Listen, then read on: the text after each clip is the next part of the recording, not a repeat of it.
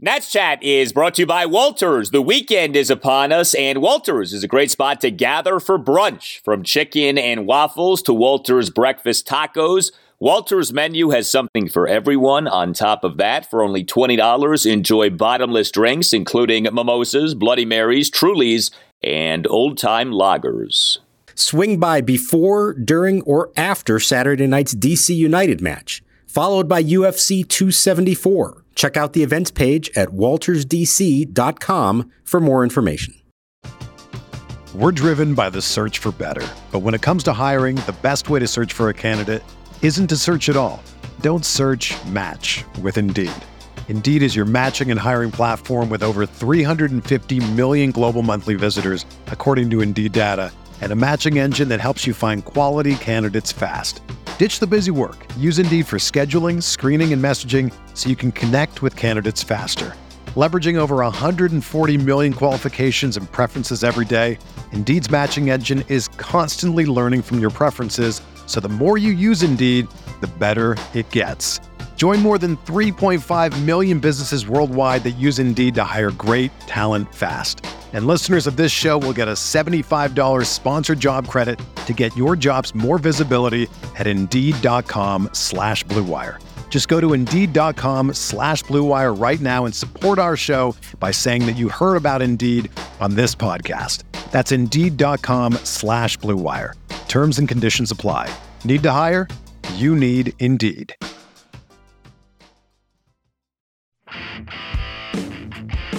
Now the windup, the pitch swung on, hit in the air to deep right, way back, going, going, and gone. Goodbye. Bang! Zoom goes Juan Soto with his sixth home run and seventh RBI of the season. And the Nationals on the board first in the top of the first. It's Washington one and Colorado nothing. First pitch swung on, belted high and deep to left center field. Gordon back at the warning track, climbing the wall, and it is gone. Goodbye. On the very next pitch after the error, Garrett Hampson blasts a three run home run. And in just a second, a flash. Four runs on the board for the Rockies. They lead it 4 to 2. Now the set. Runners hold this time. Swinging a high drive, deep left center field. Robles going back on the warning track at the wall, and it is gone. Four runs home here in the bottom of the fifth inning, breaking the game open. It's now Colorado 8 and Washington 3.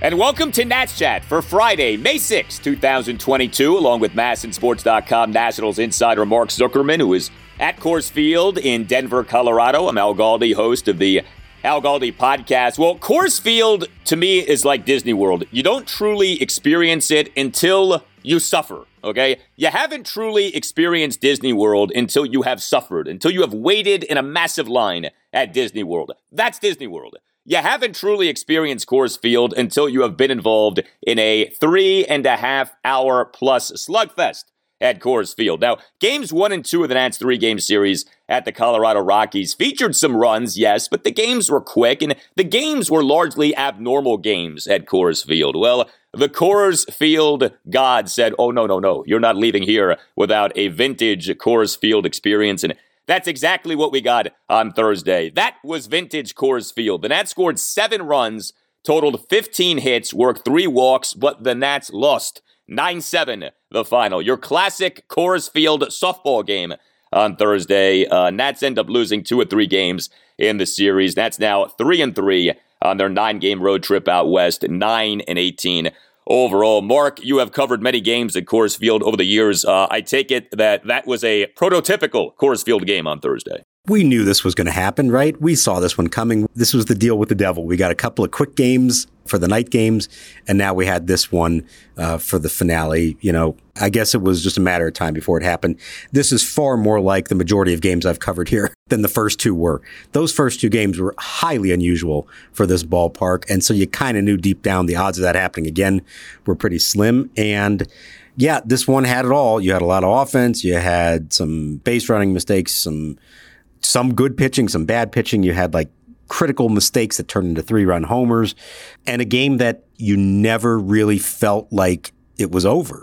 In the fifth inning, I said to myself, don't even bother starting to write my story on this yet because everything that just happened the first five innings could be completely irrelevant by the time this game ends because so much more could happen over the rest of the afternoon.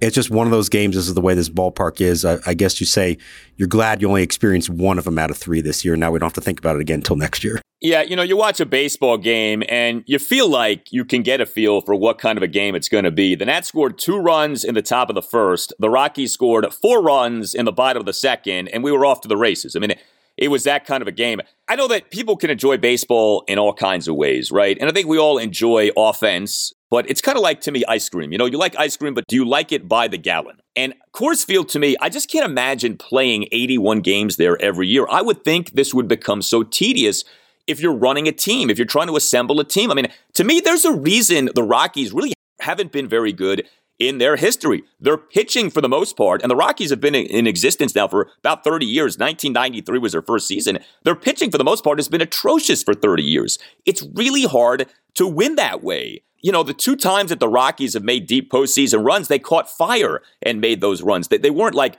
a really good team for a sustained period of time. And I don't know that there's a fix. I know the Rockies have tried like everything over the years to try to make Coors Field more pitcher friendly. I don't know that there's anything you can do with that mile high altitude. And so this is how it seemingly always is when you play baseball at Coors Field. Yeah, they have tried everything, both, you know, the humidor they've tried as far as the ball's concerned, but even in terms of roster construction, there have been years that they've said, okay, we're just going to try to outslug everybody. We're going to go all in on our lineup. That didn't work. Okay, well, we're going to finally go all in on pitching. We're going to spend money on pitching.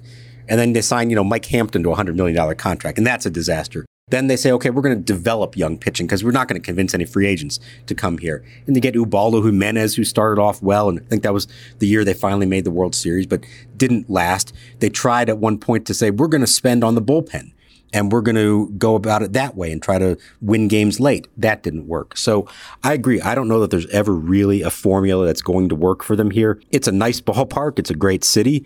I would not want to watch 81 baseball games a year here because it just it feels different. It's just not the same as what you're used to seeing.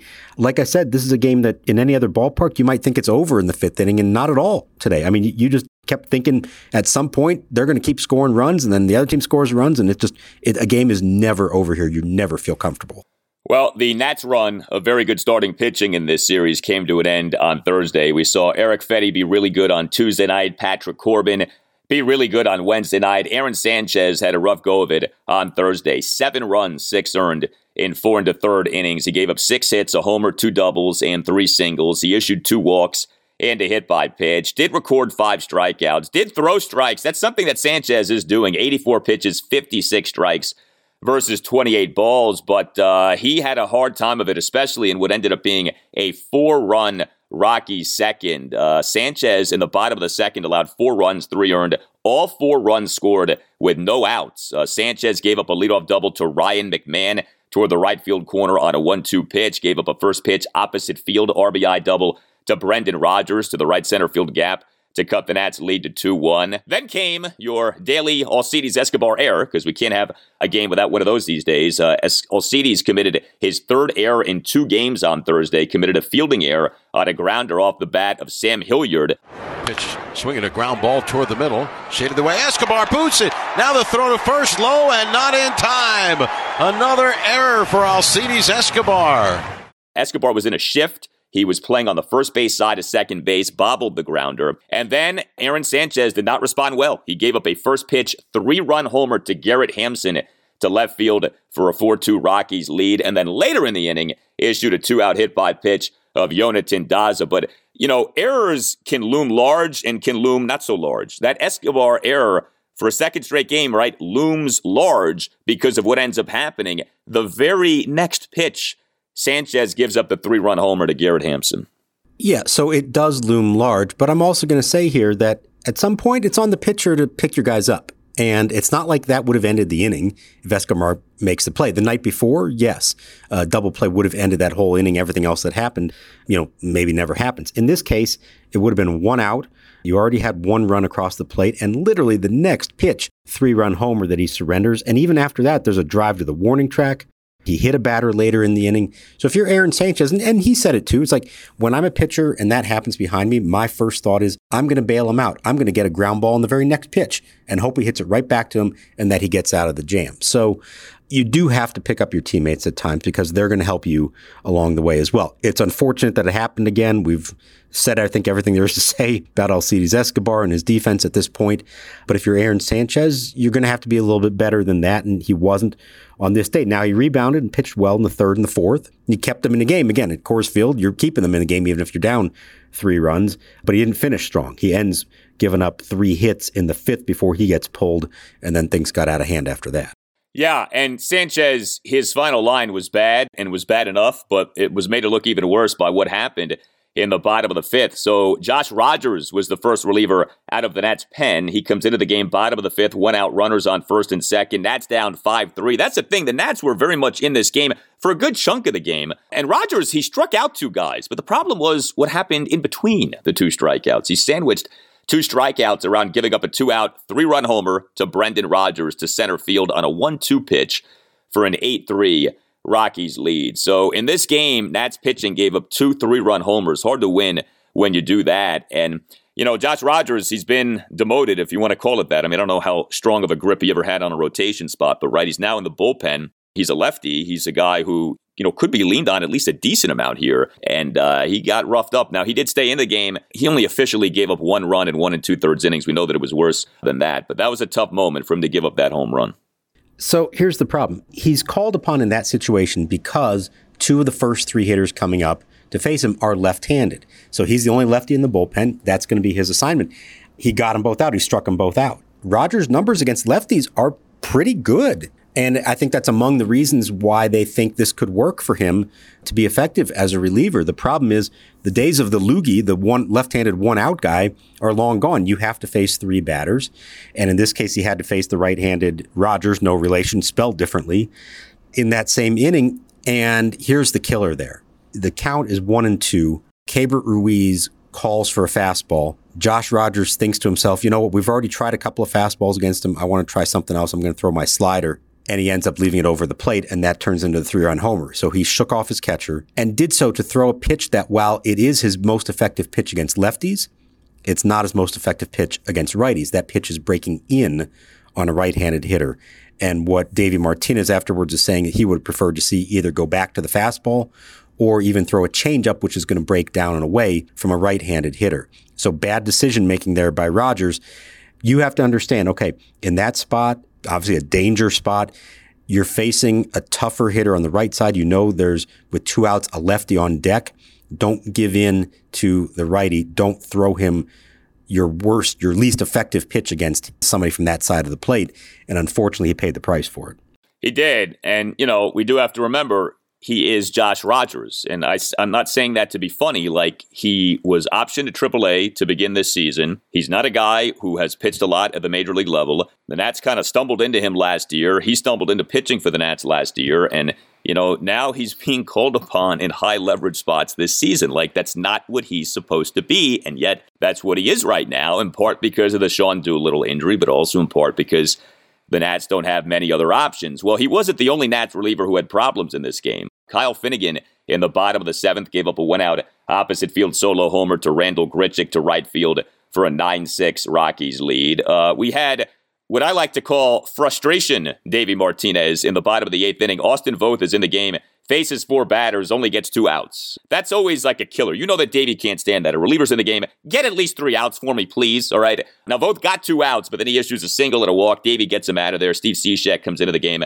and actually, in a fairly high leverage spot, strikes out Jonathan Daza on three pitches. But, uh, you know, it was tough. I mean, it's difficult to pitch in this ballpark. I get that. You were going to have one of these games, and the Nats had it on Thursday.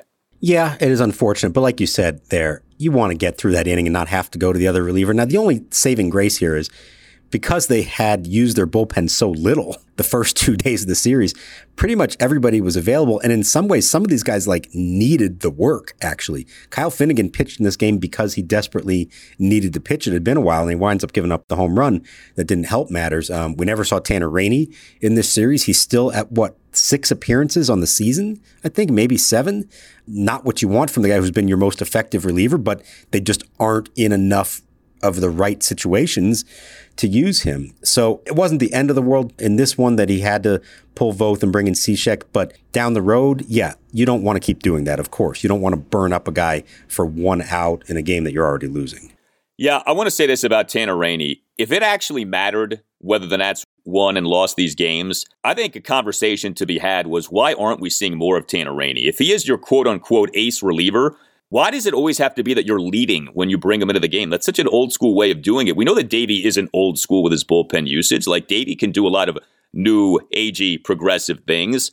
Um, you know, now I know he's been doing the thing of trying to give guys work and try out guys, quote unquote, but we're past that now. You've made the bullpen cuts.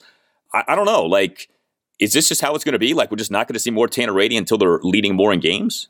Well, he has used him a couple of times when they're trailing, kind of for this reason, because he needs the work, not necessarily because Davey's saying, oh, it's a, a high leverage spot, even though we're trailing or something like that.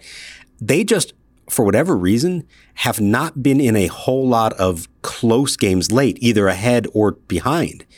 Most of their games, I need to go back and look at this, but it feels like most of their games, they're either winning by a pretty comfortable margin or losing by a comfortable margin. And not a lot of games have been flipping late either they're kind of been decided earlier. So I think that that is it more than anything. I think Davey actually is perfectly willing to use Rainey in non-save situations.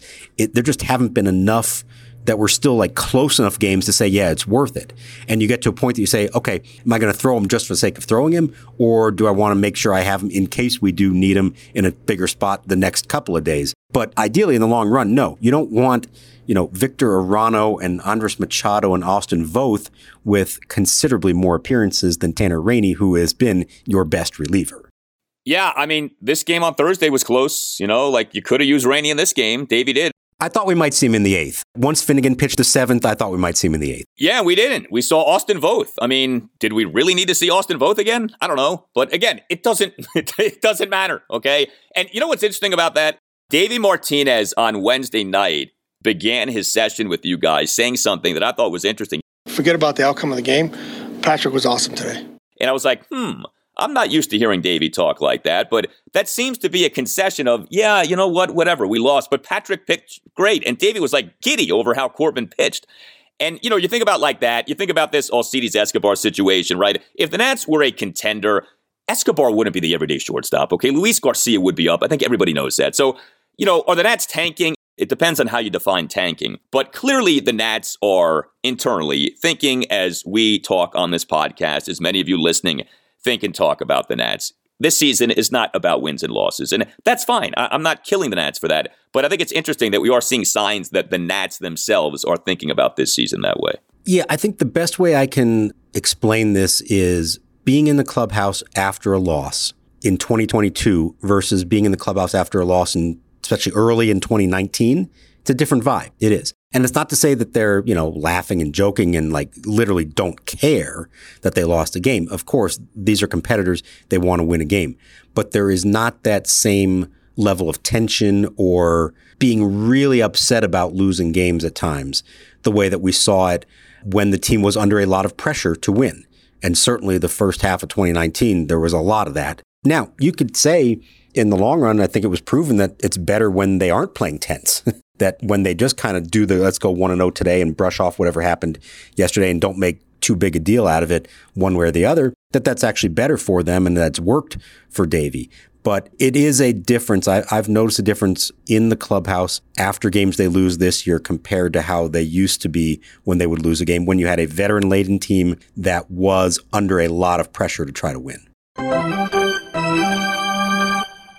Hey guys, it's Al Galdi for Window Nation. It is Window Nation's graduation sale. If your old windows are failing or just not making the grade, here's a homework assignment so that you get an A. Call Window Nation and get to the head of the class. Window Nation has installed over a million windows in over 150,000 homes, with 96% of those homes needing no follow up service. Over 1,500 custom window Combinations are available, vinyl and fiberglass. You can increase the value of your home with curb appeal and save money on your energy bills by replacing your old inefficient windows with new energy efficient Window Nation windows. Window Nation has installed over a million windows and has an A plus rating from the Better Business Bureau. Call 866 90Nation or visit windownation.com. Make sure that you tell Window Nation that Al Galdi sent you, but give Window Nation a call, 866 90Nation, or visit windownation.com. One more time, 866 90Nation or windownation.com, and make sure that you tell Window Nation that Al Galdi sent you. We're driven by the search for better, but when it comes to hiring, the best way to search for a candidate isn't to search at all. Don't search match with Indeed. Indeed is your matching and hiring platform with over 350 million global monthly visitors, according to Indeed data, and a matching engine that helps you find quality candidates fast.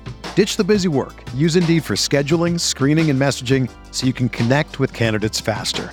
Leveraging over 140 million qualifications and preferences every day, Indeed's matching engine is constantly learning from your preferences, so the more you use Indeed, the better it gets. Join more than 3.5 million businesses worldwide that use Indeed to hire great talent fast. And listeners of this show will get a $75 sponsored job credit to get your jobs more visibility at Indeed.com slash BlueWire. Just go to Indeed.com slash BlueWire right now and support our show by saying that you heard about Indeed on this podcast. That's Indeed.com slash BlueWire. Terms and conditions apply. Need to hire? You need Indeed. Hey, it's Kaley Cuoco for Priceline. Ready to go to your happy place for a happy price? Well, why didn't you say so? Just download the Priceline app right now and save up to 60% on hotels. So, whether it's Cousin Kevin's Kazoo concert in Kansas City, go Kevin, or Becky's Bachelorette Bash in Bermuda, you never have to miss a trip ever again. So, download the Priceline app today. Your savings are waiting. Go to your happy place for a happy price. Go to your happy price, Priceline. The Nationals in business here in the fifth inning. With Yadiel Hernandez, their hottest hitter up. One for two in this game. He's 11 for his last 18. Third baseman even the bag off the line of the right of the cutout of the pitch. High and away. Soto caught off third. Throw to third. He's out. Oh my goodness. Well, the Nats pitching struggled on Thursday, but the Nats hitting on Thursday was quite good for a fourth time in six games. It's going to be interesting, you know, a week from now, two weeks from now. Do we look back upon this nine game trip out west as the road trip on which the Nats offense got going in this 2022 season? Big game, but also an interesting game for Juan Soto on Thursday. He had two extra base hits. He got on base four times. He went two for three with a solo homer, a double, and two walks. He a Nats two run first had a one out solo homer to right field despite having been down to the count at 1.12, the home run going a projected 411 feet per StatCast. He then, in an Nats one run fifth, drew a six pitch walk despite having been down at 1.12. But we also had Soto getting picked off at third base for the first out in that inning. That was bad. He did draw another walk, two run seventh, a leadoff six pitch walk, and he had a double, top of the eighth a two out opposite field double off the left field wall. So great to see him get on base four times. Great to see him have two extra base hits. He hits another home run, but getting picked off at third base obviously was not good. It was not good, and he knew it afterwards and admitted that that might have cost them the game right then and there. And the interesting thing there is that they've kind of warned him about doing that, about getting too far off a base. They, I think, had reason to believe the Rockies might be waiting for something like that. And if you watch the replay, you can see the third baseman McMahon, who's playing way off the line. It's like as the pitch is being delivered, he's already moving towards third base as if he's preparing for a throw to come into him. Now, I don't know that it was specifically called by the Rockies. It, the pitch wound up being like almost a pitch out. It was it was not intended as a pitch out, but because it was outside, it set up the catcher perfectly, and they caught him. And it was a big spot in the game, and he knew it, and they talked about it with him afterwards. But these are those little things that we talk about all the time that you have to be aware of. And in a ballpark like this, there are so many opportunities to score runs. When you botch one like that, I think it's magnified even more. Yeah, it is. And it feels like the Nats have gotten picked off a few times this season. You know, I don't know how they are in that regard relative to the rest of baseball, because I know when you watch a team, it's like you feel like the bad stuff happens more to your team than it happens to the other teams. But I mean, the Nats have gotten picked off some this season. We have seen that. We have talked about that. But overall, good game for Juan Soto. Uh, good game for Josh Bell. You know, he went 0 for 4 on Wednesday night. He was right back to hitting on Thursday, 2 for 4 with an RBI double, a single, and a walk. How about the RBI double? Uh, this came in the one run fifth, a first pitch RBI double to deep center field to cut the Nats deficit to 4 3. Like, that was a big boy double. And Josh Bell, we know, is a big man, uh, but that was some shot. Could have been a home run. Uh, but Bell right back at it, getting the job done on Thursday. 419 feet to deep right center. And this is maybe the only ballpark in the majors where that's not a home run. But, you know, honestly, that was one that off the bat, I see it going out there and you know that he hit it well, but I see the center fielder and my initial thought is, well, he might track that down on the wall.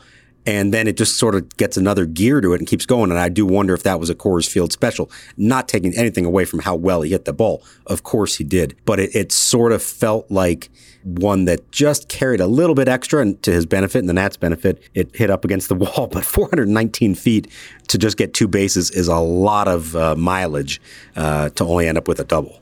Really good game for Keibert Ruiz on Thursday. Uh, you know, he started two games in this series. He was really good in both games. He started the game on Tuesday night, three for four with a double, a two run single, an RBI single, and a walk.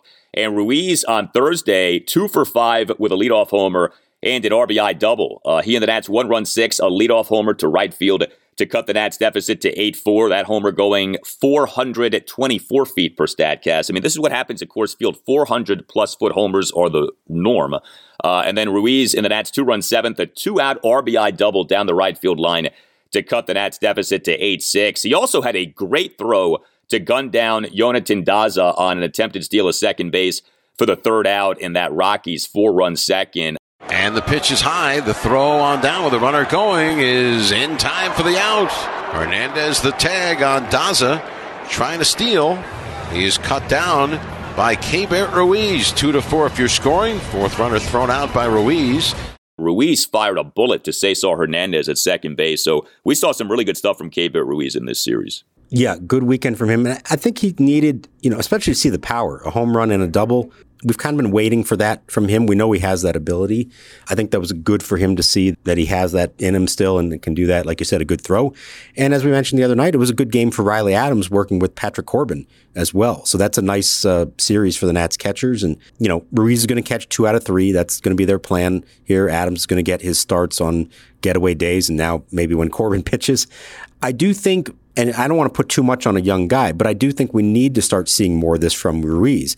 In this lineup, they kind of need him to be a producer. If he's hitting behind some of those big names, he's coming up in big spots, and uh, they need it from him, especially if Nelson Cruz continues to struggle. Keibert Ruiz is coming up in some big spots, and he can do it. I think we know that he has the ability to do this, but we kind of need to start seeing it on a more regular basis. So maybe this uh, this series was a good uh, step in the right direction for him. Another good game for Yadiel Hernandez on Thursday. He was again the Nats cleanup batter with Nelson Cruz uh, not starting for a second straight game due to the back stiffness. Uh, Yadiel had two singles on Thursday. And I do want to highlight Maikel Franco. I don't want to overstate things, but he actually has been all right offensively here lately, and he has made some good defensive plays as well. But Franco on Thursday, three for five. He had an RBI double and two singles. Uh, the RBI double coming in that Nats two run seventh, a two out opposite field RBI double down the right field line on a 1 2 pitch to cut the Nats deficit to 8 5. If you just look at those Nats batters who qualify for MLB leaderboards,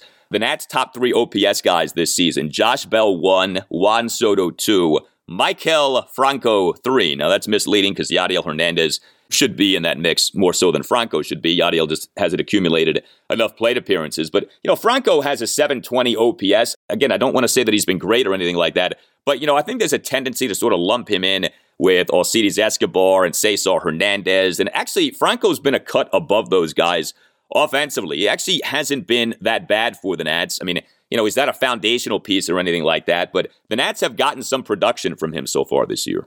Yeah, and under the circumstances, essentially is you know an emergency third baseman because this was not necessarily the plan going into spring training that he'd be their everyday third baseman. When Carter Kieboom suffered his elbow injury, it kind of made him the default choice there. He's done perfectly fine for himself. He's hitting the ball hard.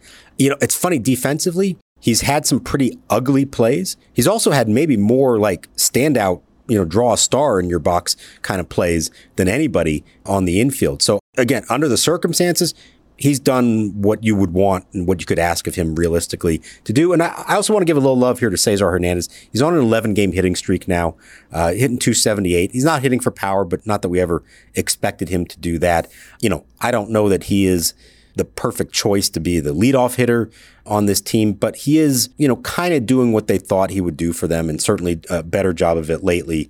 Uh, so I want to make sure I mention that because, you know, 11 game hitting streak, that is something. That's not nothing. Yeah, uh, and for a while he wasn't doing much. At least you know he is giving you singles. He is getting on base. It feels like at least once a game here with what he's doing. All right, Nelson Cruz. So he misses a second straight game with the back stiffness. Uh, what do we know about his situation? So it was a case where he, he was feeling better, is what he told Davey before the game today. But I think there was a sense of okay, it's a quick turnaround day game after the night game. Then they're traveling to Anaheim for the weekend, and remember they're playing with a three man bench. So let's say you put Cruz in the lineup, but it stiffens up during the game like it did the other night, and you have to replace him. Well, now you've already burned up one of your bench players.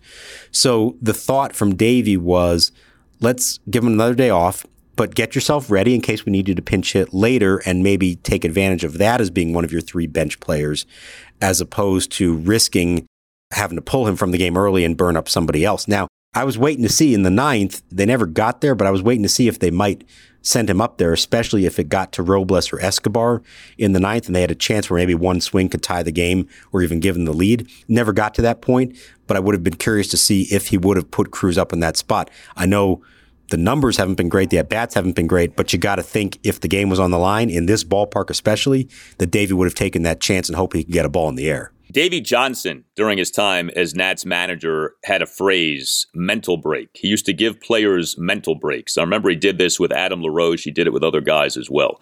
I'm not saying that this back stiffness is a fake injury, but do you think any part of this is giving Nelson Cruz a mental break, given that he has struggled so much so far this year? I think that helped make the decision. Uh, he did, you know, stiffen up, and that's why he came out of the game the other night. Now, if he is hitting the ball the way Yadiel Hernandez is right now, and he has to leave a game with back stiffness, but the next day he says, you know, I'm feeling all right, they're going to push to try to get him in that game. Yes. Or they give him one day off and say, okay, we'll have you back for the next one. If you are also struggling the way that Nelson Cruz has, then it's a convenient way to tell him, hey, let's take a couple days off. Let's make sure you're healthy and deep down, maybe you're also thinking, clear your mind a little bit, come back on, on Friday. I mean, I don't think he's out of the lineup or anything like that.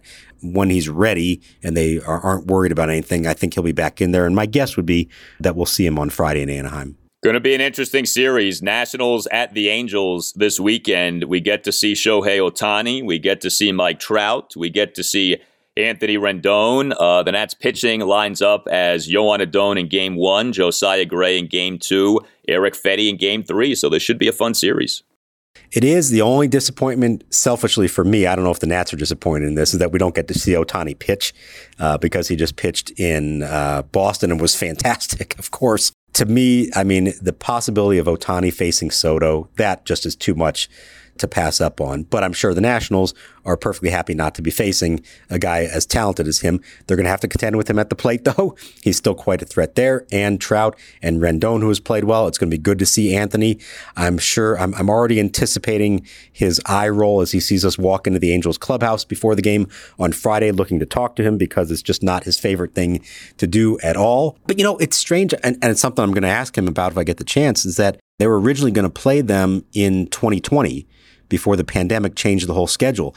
And that I think would have been a more emotional matchup because he's going against most of these guys who he was with and won the World Series with, you know, only a few months later. Now we're three years removed from it. It's pretty crazy to think. This is the third season now that he's been in Anaheim. And the guys that he's facing outside of Soto and Robles, there's hardly anybody else left that he was teammates with that won the World Series with. So for a guy who's already not all that sentimental to begin with, I would not be surprised if he doesn't really feel that much emotionally about facing the Nationals this weekend. We'll see what he has to say about it, but it's unfortunate that so much has changed in that amount of time that it doesn't seem like as big a deal to be facing Rendon as maybe it would have when he first signed with Anaheim. No, I mean, uh, you know, even like with Max Scherzer, I mean, it was a deal, but the next time will not be a deal. You know, it's like, okay, Scherzer's already on his second team since he was with the Nats, but it's like, It's this is a different generation of Nationals players. We get that. I mean, this is a whole new look now to the way that things are. It's interesting. Ohtani really hasn't hit much so far this year. Rendon's been all right.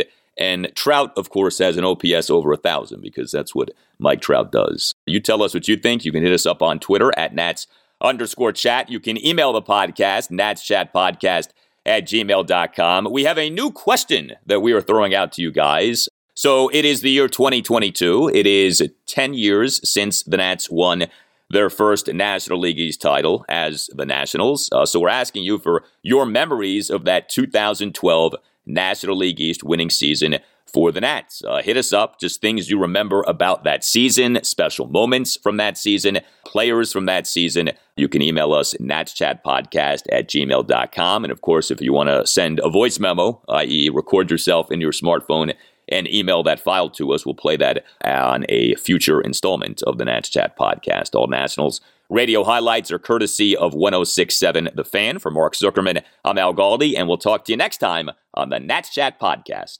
Frankie delivers. Swinging a long drive to left, way back, forget about it. It is going, going, and long gone into the Crawford boxes, and the Nationals are on the board. Anthony Rendon has his second home run in the World Series. It's now the Astros two and the Nationals one as Anthony Rendon delivers a big hit here in the seventh inning.